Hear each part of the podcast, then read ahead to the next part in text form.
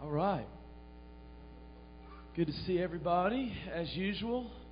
I'm not Bob Jones, so uh, if you came to uh, listen to him this morning, he'll be here next service. I'm almost as good looking as Bob, though. Almost. he's got a couple up on me, since he's God's favorite, I guess. But uh, we're all God's favorite. Yeah. Well, uh, has everybody had a pretty good week? Yeah, good. Good. Uh, women just returned from the retreat, I guess. How many ladies in here went on the retreat? All right. Did you have a good time, Jen? Good time. I heard good reports from that. uh, I wanted to share one testimony from my life this week that uh, the Lord did. Um, this is actually from our school. We have a school, if you didn't know that, K through 12.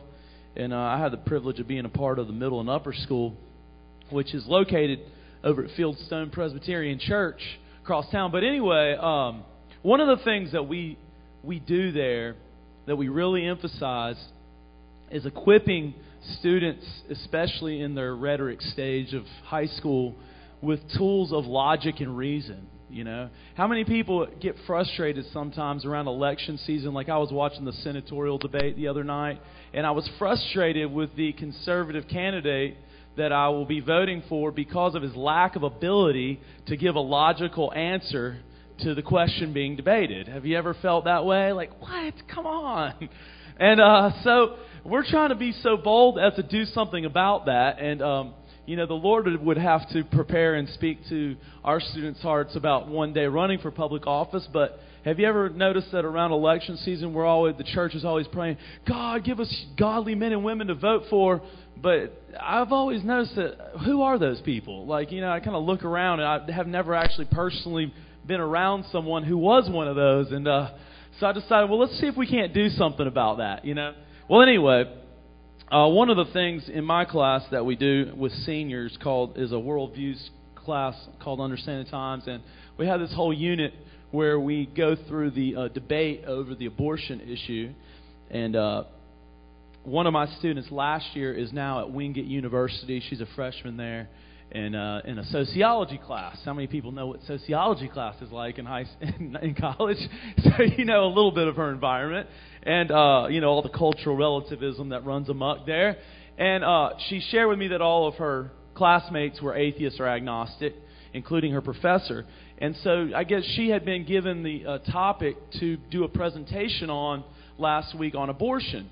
And so she contacted me in which she was preparing her notes and her thing there. And uh, so that the morning of her presentation in our first period class, my students and I we prayed for her. Her name was her name's Maddie. And uh, here's what she wrote after the presentation. She said, "Mr. B, I blew them out of the water." Exclamation point. My professor in my class thought I was going to be all religious, like I always am in sociology, but I used the ethics of biogenesis and and SLED, that's an acronym that we use in logic for my presentation, and also a scenario, you know, about, and she goes through some situations here. Everything went smoothly, and he, the professor, told me this. I've never heard the abortion debate put into logical scenarios like you showed the class. Well done, Madeline. So she goes on to say, Thank you so much we, I couldn't have done this without MCA, and thank you for teaching me what is morally right. College is much different than MCA. I wouldn't be where I am today if it wasn't for you guys teaching me how to develop my worldview in high school. Thanks again, Maddie. So, isn't that awesome? And it's like, yeah, praise God. And uh, of course, I told her how proud we were of her and what an awesome job and who knows how many babies' lives she saved, you know, that day by making a logical case against abortion. You know, and uh, so I just wanted to share that because that's a ministry of this of this church. That's something that you guys have prayed over, you know, have, have supported in various ways. And uh, Corey Mead, who did our announcements this morning, is our high school principal this year. Did you know that? So way to go, Corey. so thank you, Lord keep the testimonies coming. And uh, as I understand, Byron, we're going to pray over these prayer requests again in the second service, right? We're going to have Bob uh, lay hands on all these and pray for them. So uh, keep the prayer requests coming. Um, let's go to, this isn't on the screen. I apologize. It's a last minute addition. But let's start in Matthew. Uh, if you got your Bible, turn to Matthew 7. And uh, most of you are probably familiar with this little illustration that Jesus, Jesus uses here. And this is in Matthew 7 24. He says, Therefore, whoever hears these sayings of mine and does them, I will liken him to a wise man who built his house on the rock. And the rain descended, the floods came, and the winds blew and beat on that house, and it did not fall, for it was founded on the rock. How many people are feeling a little rains coming? How about the wind blowing? Big or small, we're all kind of going through some situations right now, right? You know, some people needed God to break through yesterday. You know, um, my situation might not be quite that immediate, but just as critical. I have a situation in my life. We need a strong house right now. Amen. We need a house that when the rains come and the winds blow, it will stand solid. Because Jesus warns us in verse 26 But everyone who hears these sayings of mine and does not do them, he'll be like a foolish man who built his house on the sand. And the rain descended, the floods came, and the winds blew and beat on that house, and it fell, and great was its fall. And so it was when Jesus had ended these sayings that the people were astonished at his teachings. For he taught them as one having authority and not as the scribes. Because Jesus, in a man, personified what Solomon taught so much about, uh, about wisdom. Jesus is wisdom with a capital W. And he said those who don't build on the rock are as the foolish, right? Or Solomon called the fools versus the wise man. You remember that in Proverbs? And so let's be reminded here of what Proverbs 9 1 says. It says that wisdom has built a house, right? And it's, she has hewn out her seven pillars. And so this is what Byron's been going through here is the seven columns. So if you can just in your mind visualize a house. And across the, the, the roof of the house, it's called wisdom. And that house represents you and I. It represents Christ in you, the hope of glory, or Christ in you, the wisdom of the ages. It's inside of all of us. But that house is held up by seven columns.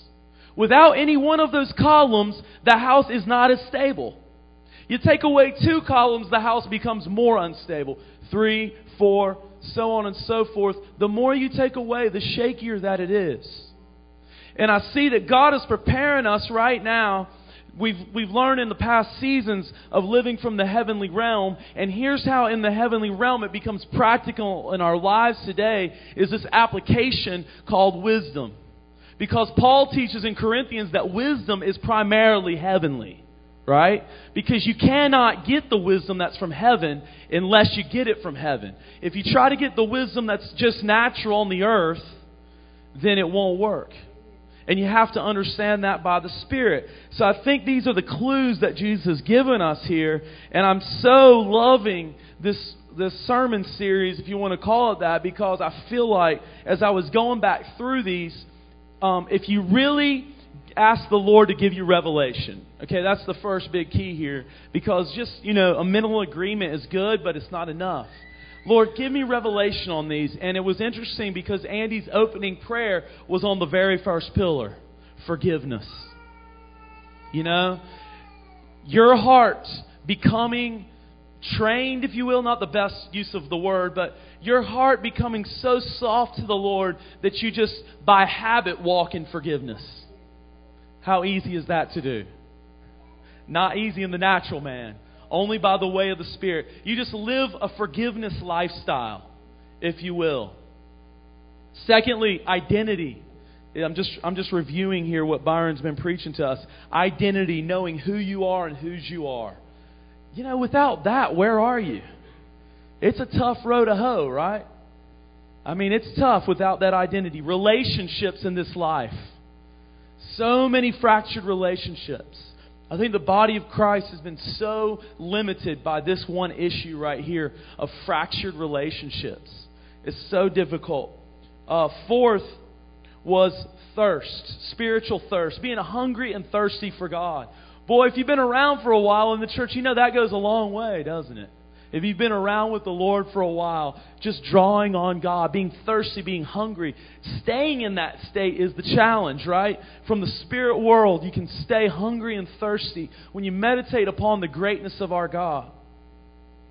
Um, last week, Byron talked about endurance, finishing the race, finishing strong. It's not how you start that counts, it's how you finish. That is so key to remember. This isn't a 100 yard dash. you know, there's going to be some bumps in the road. There's going to be some times when you don't do the best or whatever. But it's not about that anyway. It's about the grace of God, the power to keep you, right? The power to finish strong.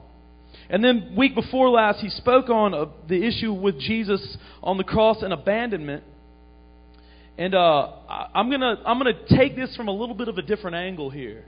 Okay, I call this uh, uh, Jesus' last will and testament these seven things that, that Byron's been preaching on Jesus still on the cross. Because if you think about a dying man or woman, their very last words, this is what he said at the end. These are the seven things to live by. And again, if you view your life as a house, and these seven things making up your foundation, I believe this is the Matthew 7 Matthew 7 house built on the rock because I don't mean to be repetitive, but if you put all those seven, if you intermingle them, think about it. Just look at it yourself later. Think about how strong it's going to, what kind of fruit it's going to produce in you, what kind of strength it's going to produce in you. Because these are, I mean, these are trying days, and we have no promise that it's going to get a whole lot better in terms of our physical, natural surroundings, right? We have, we're not guaranteed that. We are guaranteed that there's one that'll walk through the fire with us. There's a fourth man, as the old story about Shadrach, Meshach, and Abednego goes, right? He's going to walk through the fire. He is wisdom. He is the rock on which we can put our. We got a lot of hope in that. Let's put our hope there. Let's put our trust there.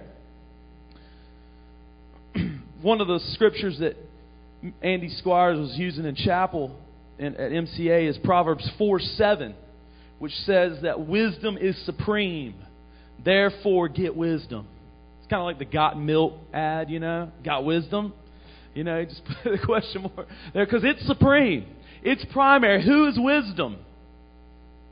Jesus is wisdom. That's what he, Solomon is, is really referring to here. Though it costs all you have. Remember, like the man who sold all he had to buy the field? Because there was a treasure hidden in that one field. All if it costs everything, if it costs even the, the ability to be right, give it up. You don't have a right to be right. Neither do I. Get rid. of, Byron spoke of this. Uh, I don't know, it was last week or week before when you're talking about the Eddie Long issue. You know, give up your opinions.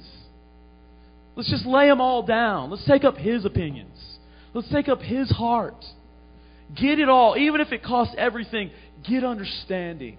And that's what Paul's talking about the spirit of wisdom and revelation, of understanding. It's the Holy Spirit, it's the Spirit of Christ, it's all the hope of glory that's inside of us. And I just feel so urged to exhort all of us that now is a time to just stand your ground and praise.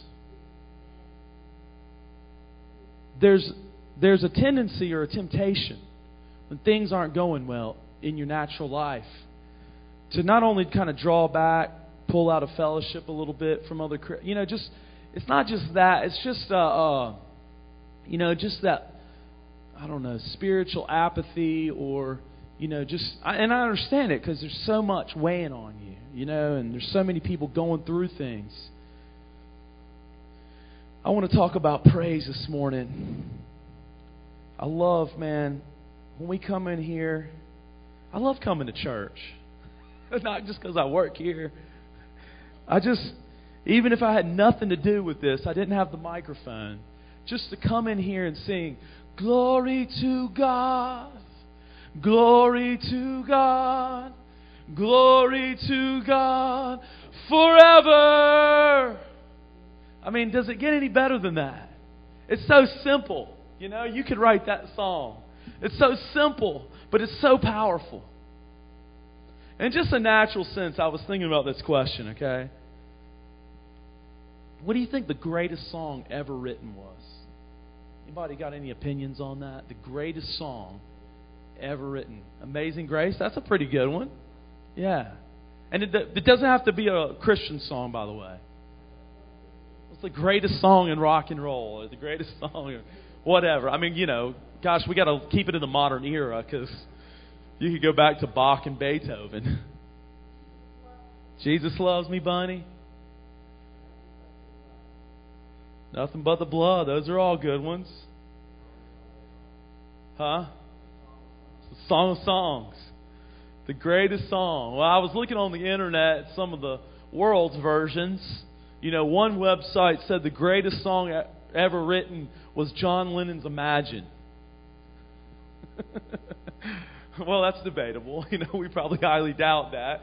But in terms of its influence on culture, I got this book called Seven Men Who Rule the World from the Grave.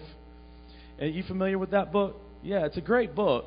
But these men are people like Charles Darwin and Sigmund Freud and uh, uh, Marx and, and, and several others in all these different fields. And if you think about it, like for example, Darwin, I mean, here's a guy that died a long, long time ago, began his his works in the early in the in the mid 1850s, and you know the whole world's been revolutionized by his ideas, right? Yeah, I think John Lennon is a, kind of had a similar influence. So for good or bad, and that's not to say it's the greatest in terms of its quality, but maybe its impact. Let's just put that way. Rolling Stone, I, I highly disagree with this one, but they said uh, Queen's song, uh, the uh, um, the what?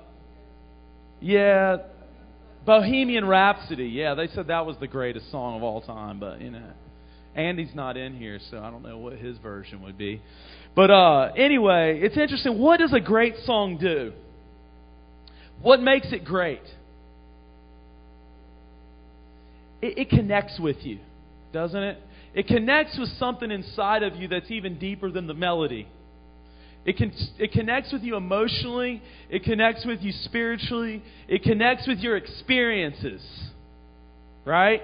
You remember a couple of weeks ago when Marlon broke out Lean on Me? He woke up with the song on his mind, and the band, just like on David Letterman or something, came in behind him. Like they had no idea he was going to sing this song. That was so funny. And then the band just cranks it up, and we just sing Lean on Me together. Do you guys remember that? Well, I was thinking, what makes Lean on Me so powerful? Is it connects. It connects when you're not strong, when you need a friend. You know, I'll be there. Just lean on me. I'll be your help. I'll be your support right? Not to mention that it's an incredibly lyrical and melodic tune that goes with it. It's got that, as musicians will tell you, that hook. There's a hook in music. That's this thing that just draws you in, you know? And you can think of your favorite songs, and I guarantee you they all have that hook that just pulls you into it. Well, you know, I think, and all you guys mentioned some really great songs like Amazing Grace, Jesus Loves Me, I think the greatest song that was ever sung was something like, My God, my God, why have you forsaken me?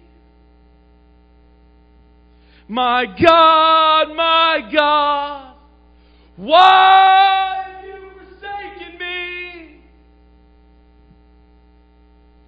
Let's read through that passage. I want to start back in Mark 15. Verse 25. Now it was the third hour, and they crucified him. And the inscription of his, accusa- of his accusation was written above the King of the Jews. With him they also crucified two robbers, one on his right and the other on his left. So the scripture was fulfilled, which was, and he was numbered with the transgressors. And those who passed by blasphemed him, wagging their heads and saying, Aha! you who destroy the temple and build it in three days, save yourself and come down from the cross. Likewise, the chief priests also mocking among themselves what the scribes said, He save others, himself he can't save. Let the Christ, the King of Israel, descend now from the cross, that we may see and believe. Even those who were crucified with him reviled him. Now, when the sixth hour had come, there was darkness over the whole land until the ninth hour. And at the ninth hour, Jesus cried out with a loud voice, Eloi, Eloi, lama sabachthani, which is translated, My God, my God, why have you forsaken me? Some of those who stood by when they heard that said, Look, he's calling for Elijah. Then someone ran and filled a sponge full of sour wine, put it on a reed, offered it up to him to drink, saying, Let him alone. Let's see if Elijah will come to take him down. And Jesus cried out with a loud voice and breathed his last. Now I want you to see what happens next. What's the result of this song? Then the veil of the temple was torn in two from top to bottom. So when the centurion who stood opposite him saw that he cried out like this and breathed his last, he said, Truly, this man was, he's got to be the Son of God. There were, all, there were also women looking on from afar. Among them were Mary Magdalene, Mary the mother of G- James, the less, and of Joseph and of Salome, who also followed him and ministered to him when he was in Galilee, and many other women who came up with him to Jerusalem. Now, I want to submit to you something that we can't, I can't necessarily prove here from what is written in the English, at least, and probably even in the Hebrew or the Aramaic there or whatever. But Mark, John Mark, when he was writing this gospel, didn't have the heading Psalm 22. You understand? I mean, Psalm 22, I don't know that it was classified. The Psalms were yet classified like this. So I think that there's a possibility that when he's recording this eyewitness account, he's saying, Jesus began to cry out Psalm 22. Why? Why do I think that? Well, because Psalm 22 starts with those words. Of course, and as Byron said a couple weeks ago, Psalm 22 is that crucifixion psalm. That's just an amazing psalm. So let's look at that. My God, my God. We're not going to get through the whole thing, but I just want to make some applications here from this psalm that Jesus, I think, began to sing. At the very least, we know that he cried it out. Okay? I think it's the most powerful song that was ever sung because I think likely he began to sing it out in a cry. And I think he probably even began to sing more of the lyrics than even what was recorded here. But the reason that this first statement was only written down is because it was like the title of the song. And so everyone in the day knew that Psalm of David, all the Jews at least, and so they could recognize this is what John Mark's trying to convey to us. My God, my God, why have you forsaken me? Why are you so far from helping me? And from the groanings of and from the words of my groaning. Oh my God, I cry in the daytime, but you do not hear, and in the night season, and am not silent. Oh, by the way, you know, in your Bible at the beginning, it says to the chief musician set to the tune, The Deer of the Dawn. Does anybody know that tune? Deer of the Dawn? Don't you wish we knew that tune? Deer of the Dawn was an actual series of notes I'm assuming that this song was written to, that these lyrics went along with. Don't you think the first century church, including Jesus, who was a pretty decent Jew, would know the Deer of the Dawn tune? I mean, wouldn't that be amazing if we could actually get the, the melody for that? All these Psalms, for that matter. What an incredible thing.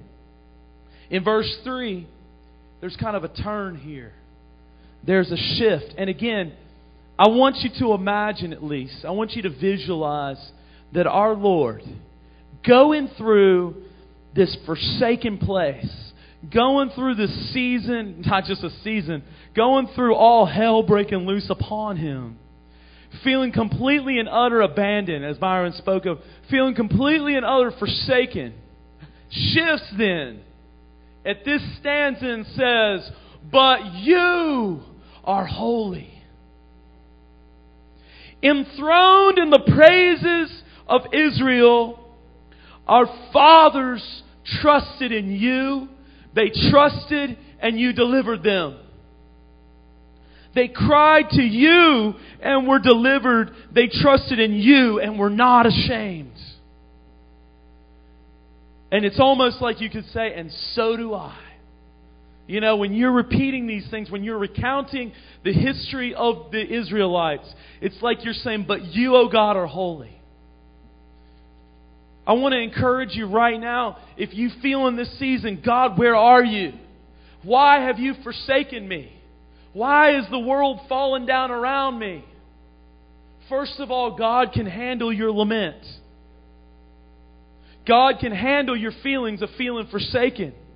It's okay to sing that way. It's okay to feel that way. Just don't stay there. Because the next stanza says, But you alone, you alone, O Jehovah, are holy, enthroned in the praises of Israel. Enthroned in the praises of Israel, there's this great footnote in my Bible here that says, Since God is enthroned in the praises, worship is the key. Worship and praise to entering fully into His presence. That's one thing we care deeply about around here, don't we? Is the presence of God. Without the presence, all else is just wood, hay, and stubble. Without the presence, it's just good organization. Without the presence, we might as well join the country club. Or, you know, without the presence of God, what are we doing here? And it says, He is enthroned on the praises. The concept here is that praise releases God's glory, thus bringing to the worshipers actualized responses of His kingly reign. Isn't that good? I'm going to read that again.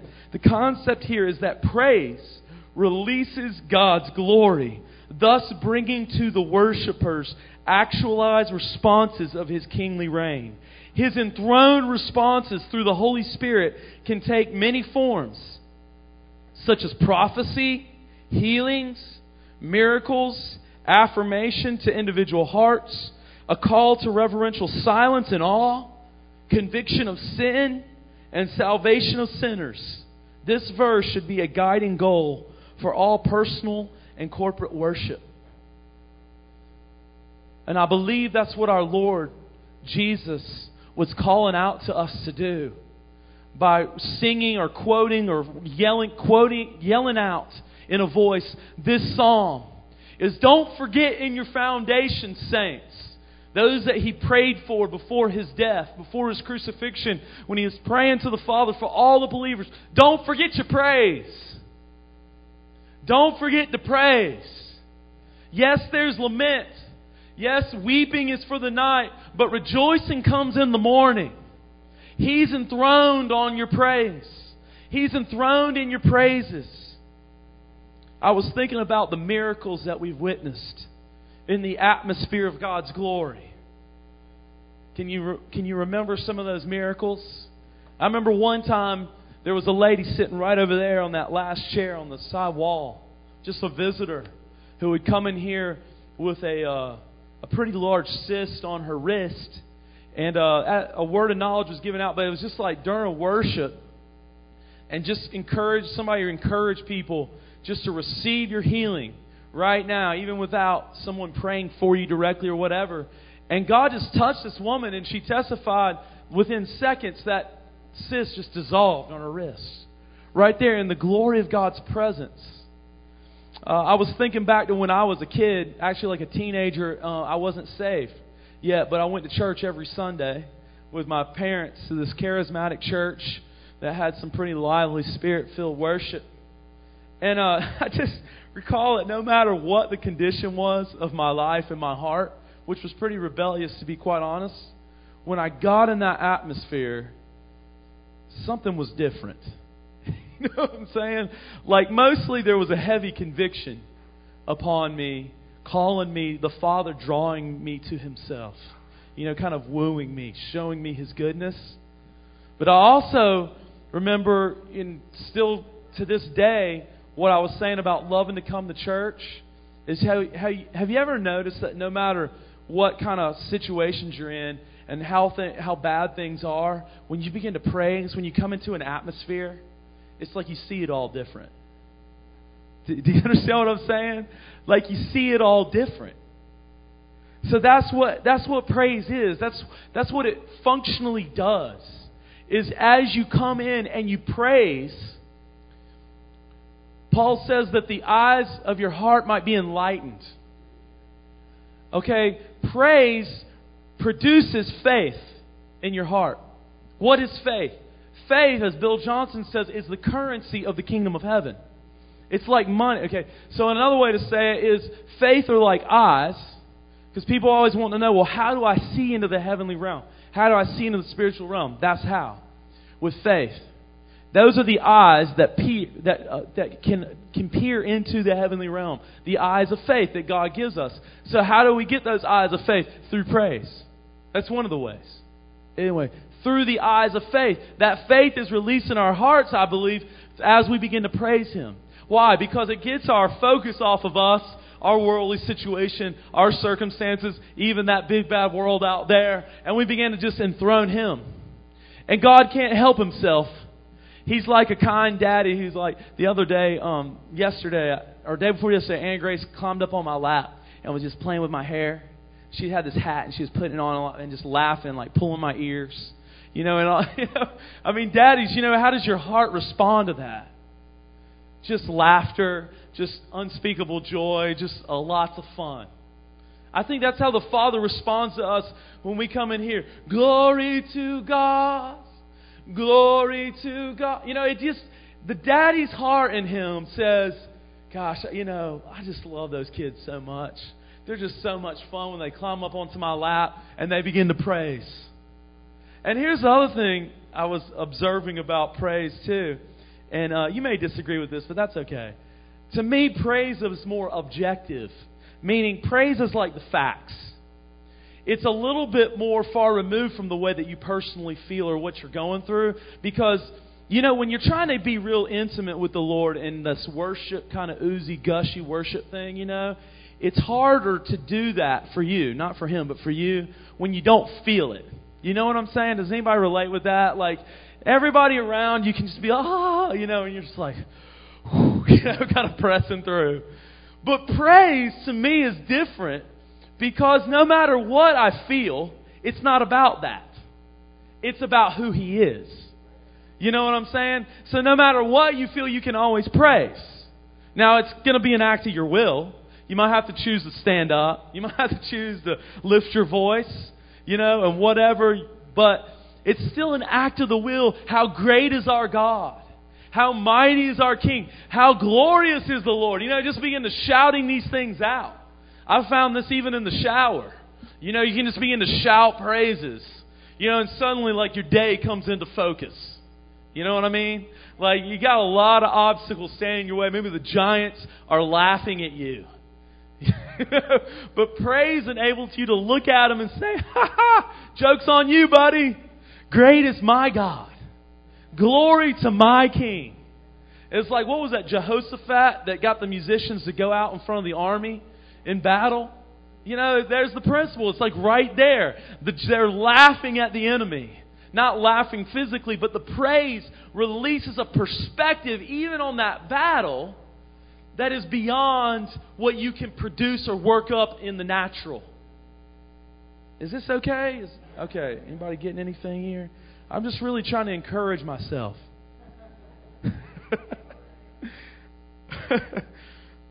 Praise is a weapon. Like I said, it's an objective reality. It's an objective fact that can be released at any time, no matter what your circumstances, emotions, or feelings. Did you want to share that, babe? Come on up here. I'll turn to your scripture for you. I want to share that, but I, this weekend um, we just had a really awesome time. But one of the things the Lord reminded me is actually of a vision or dream that um, Rhonda Baumgardner had a while back. And it, it, in the dream or vision, she was in this ballroom dancing with the Lord. And um, then she looked down, and these vines were like trying to come up and, and twist around her feet at the bottom. And she realized she was just starting to, she was just starting to stare at them and just look at them because it was really starting to constrict her, you know, her mobility and just it was really taking hold of her feet, you know. And so she just was staring at them, but it was like the Lord was trying to get her attention back up to Him and just looking at Him, you know, and not to just completely just get consumed by this that was taken over, you know. And I just feel like that that really is and what happened was when she started focusing on Jesus and just looking at Jesus it's like that started to melt away you know like go away. And she was able to dance again. But I, that's what the enemy tries to do with our circumstances with things that he brings in is he's trying to suck out the life. And he's wanting to just get your focus focused down like this. Oh my gosh, oh my gosh, you know, and you're just looking at what's going on, and that's what praise does. Is when it, the praise, it's like when we were singing that song, Forever Reign, today, and it's that my heart will sing no other name, Jesus, Jesus. You know, it's like when, when it's almost like you say that to yourself. It's like, self, my heart will sing no other name, Jesus. Jesus. And as you do that, as you start setting your eyes on Him and realizing that, as we were proclaiming, you are good, you are good, you are love, you are love, you are light, you are light, you are hope, you are peace, you are true, you are joy, you are life, you are more, you are Lord, you are here. You are here. You that is all these things are here with me, Jesus. You are with me. The great I am is with me. It's like that's what Moses needed to know. Okay, this is what you need to know. I'm going to be with you. I'm going to be with you. And so it's like when we set our eyes on praising and we proclaim these things and we set our eyes on Jesus, then in that presence, because it says, in your presence I'm made whole. In that presence, in that place of just taking our eyes off the the vines and the things that the enemy's trying to trap us with, setting our eyes on him and saying, "You my heart will sing no other name. Jesus, Jesus." And just just setting our eyes on him and then it's like in his presence all that stuff is made whole. You know what I mean? But the enemy, he he's no dummy. And he's wanting to get us like this. You know, when Jesus saying, back up here, back up here. I am with you. I am with you. I am with you. I am with you. I am with you. I am with you. I am with you. I am with you. Don't forget it. You know, and it just changes the atmosphere. And there's this scripture, the Lord 17, Matthew 17, was uh, showing me. I think it's Matthew 17. No, it's not. 16. No, hold on. Oh, there's 17. Hold on one second. Oh, man. Anyways, in Matthew, I had it just before we got started. Now I can't find it. But Jesus says, He says, you know, that out of the mouths of babes and nursing infants is released perfected praise. When I realized that, I was like, whoa. Because I just want to tell you something. I don't know if you've ever noticed, but if you get around children and they just have this praise. And we think oh that's cute. That's so cute. That is so cute. Look at that. But it's not it's not just cute. It's doing something in you because there is and i really believe that children really are a gift to us. They really are a gift. And if we can even allow our children, children around us, that praise, that thing that's stirring up in them, Lord, release it. Let it, let me catch it. Let me catch that. That perfected praise, that innocence, that that thing of, oh Lord, you are good. You are good. Because it's that innocence. There's something and and it's like it, because it was when Jesus was in the and it said it said but when the chief priests and the scribes saw the wonderful things that he did and the children crying out in the temple and saying hosanna to the son of david they were indignant and said to him do you hear what they are saying and Jesus said to them yes have you never read out of the mouths of babes and nursing infants you have perfected praise it was just like whoa because I know what I feel when I'm putting Anna Grace to sleep. She's a year old. She's no, she's two now. But since she was a year old, she when I would when I would start singing, first of all, she I would try to sing this song to her. You are mine, you are mine. She go mm mm mm mm, and I'd go on to the next song. She go mm mm mm mm, and I'd try another song mm mm.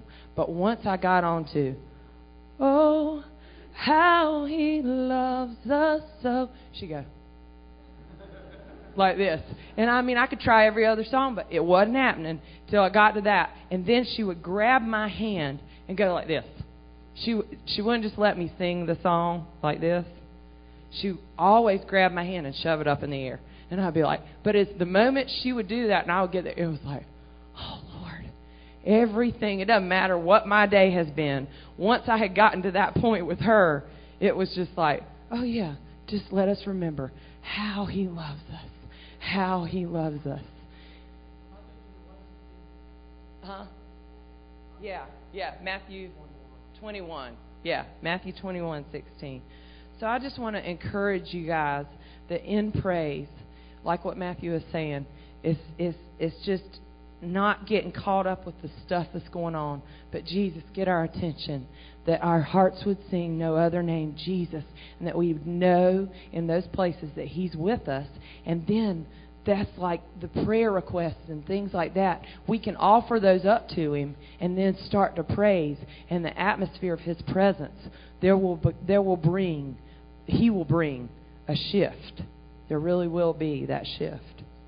Oh, I want to say one more thing you know, the wisdom thing, because the Lord really is releasing wisdom to us. This week, um, Thursday morning, you didn't say about the owl. Did you even realize? Thursday morning, I woke up, we were getting ready with the kids, and um, I saw Matthew and Ben over by the back door, and they were just like, and what was happening was there was an owl right out the back door, and you could just hear it. You know, and I said to Matthew, that's wisdom. That's wisdom the Lord's really wanting to release wisdom. And then that same day, wasn't it that same day or next? The same day, Matthew was coming home with the kids, and an owl flew in front of the car. I mean, that just don't happen except for in the mountains when the owl hit our car. But this time, that that that owl flew in front of their car on the way home, and I just really want to encourage you that the Lord really is wanting to release wisdom. There's an impartation of wisdom for us right now. If you really need wisdom for your situations, for things, the Lord, there's an impartation of wisdom to be received. This is on the heart of the Lord. So, wisdom has those seven pillars. That's what practically it is. You can't get much more practical than this. That's what those seven pillars are is how to function in those things forgiveness, identity, relationships, thirst, hunger and thirst, um, praise, you know, abandonment to the Lord, just all these things. Those are all combined to form the Spirit of Christ, which is wisdom. Amen. Let's stand up together, and I want us. Uh, it was interesting. Marlon was tapping into the same thing when he had us decreeing these, confessing these song, these psalms because I want to finish with five verses from Psalm 105. Okay, and uh, if we can pull that up, Milt, Psalm 105, and we'll try to read this together this time. But I really want the Lord to produce a spirit of praise in our hearts supernaturally, even as we remember this psalm and what God has given us. And uh, after we're finished doing this, you're invited to come up here if you want prayer. If you need prayer in your life this morning, we'll pray for you. So, Psalm 103, you got that one, Milt? Psalm 103 1. There we go. We don't have to do the of David part. You ready? Praise the Lord, O my soul. What? Can you go back one? okay, here we go again. Praise the Lord, oh my soul, uh, all my inmost being, praise his holy name. Praise the Lord, oh my soul, and forget not all his benefits, who forgives all your sins and heals all your diseases, who redeems your life from the pit and crowns you with love and compassion who satisfies your desires with good things, so that your youth is renewed like the eagles. Amen. Chickaboba. You know, the interesting thing is, you know, during, uh, you know, when Jesus was walking the earth, you know, one of the main things that he liked doing the most was uh, reading scripture out loud. You know, and I felt like there's just there's an anointing there that that the Lord wants us to tap into. It's our inheritance. You know, it's something that the Lord gave us. You know, and I'm sensing that the enemy has stolen from the church a little bit. You know, and he wants to redeem that back. So I just want to encourage you this morning. You know, praise him. That's all I can tell. Praise him. You know, and it's not necessarily how you feel about the situation. You know, the praise is just because who he is. And that's what David saw. He said, I'm going to praise him for who he is. Regardless, you know, even after David had fallen tremendously, okay, when he didn't go to war and he got messed up in the whole process, if you notice, he's the one that went before the Lord and said, Oh, gosh, Lord, have mercy on me, for I have sinned against you, Lord God. Please create in me a new heart. You know, you desire truth in the most parts, Lord God. Impart wisdom into me, Lord God, because your love is unfailing. Your mercies are forever. They're new every morning. And he kept on declaring that. So, you know, and he would talk to himself, my soul, oh, why are you so downcast? You know what I mean? And he would just preach to himself. And he would make that good confession, saying, Lord, you're my God. You're my healer. You're my redeemer. You're the one that delivers me from all my enemies. You're the one who sees me for what I am. And he keeps on going. Amen? So if you have any kind of sickness in your body, okay, I just want to encourage you. We can have the uh, the ministry team just come up here, whoever who the ministry team is, and then we're just gonna lay hands on you if you're not feeling good this morning, you know. And uh, if anything else, praise Him in the midst of your stuff that is going on. Amen. So you all be blessed and be dismissed and Lord's.